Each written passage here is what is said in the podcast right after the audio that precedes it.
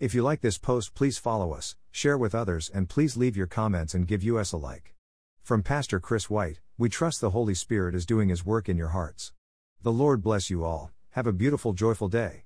Que el Señor los bendiga.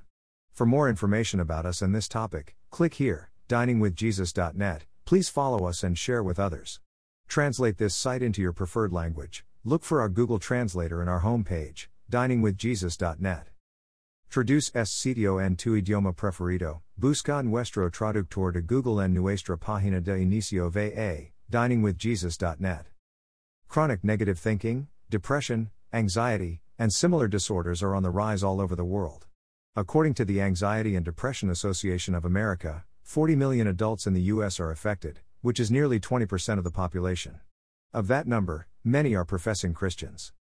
Fear seems to be a root cause of many of these problems. It's no wonder people are fearful in a world where it appears nothing is reliable. It can be quite disturbing for a person to realize almost everything in life is ultimately out of his control, from the weather to his bank account balance. All the things people rely on for their security will sooner or later fail them. But the Christian who confesses the sovereignty of an almighty God who works all things for his good, Romans 8:28, has the antidote to negative thinking. When a Christian's thinking is primarily negative, anxious, or doubtful, it's a sign of a serious lack of faith.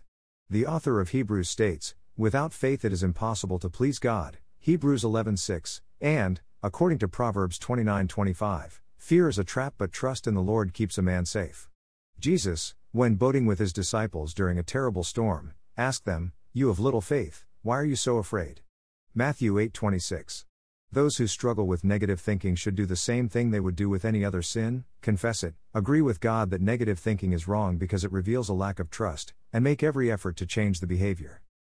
Prayer is a key part of overcoming negativity. Jesus taught that prayer should include praise to the Father and a focus on His holiness. Matthew 6 9. See also Psalm 95 2.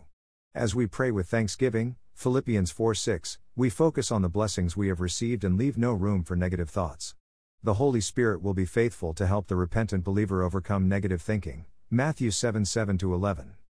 Daily Bible reading, particularly studies that focus on the promises of God, are of great help in overcoming negative thinking.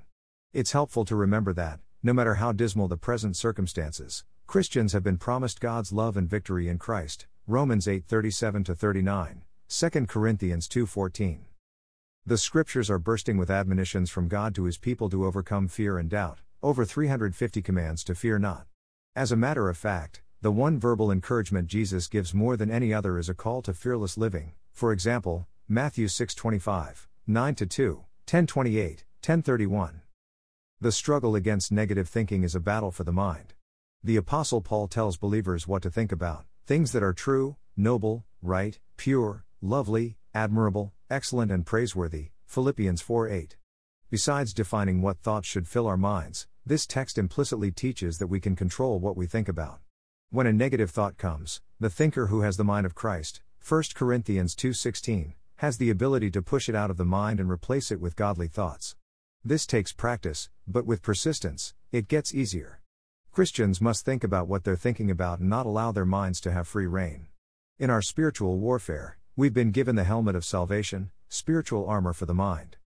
As long as Christians live in a fearful, stressful world, negative thoughts will come. We have the option of either stamping out those thoughts or nurturing them. The good news is, negative thoughts can be replaced with positive ones, and the more that godly substitution takes place, the more peace and joy we can experience. Thank you to Got Questions Ministries.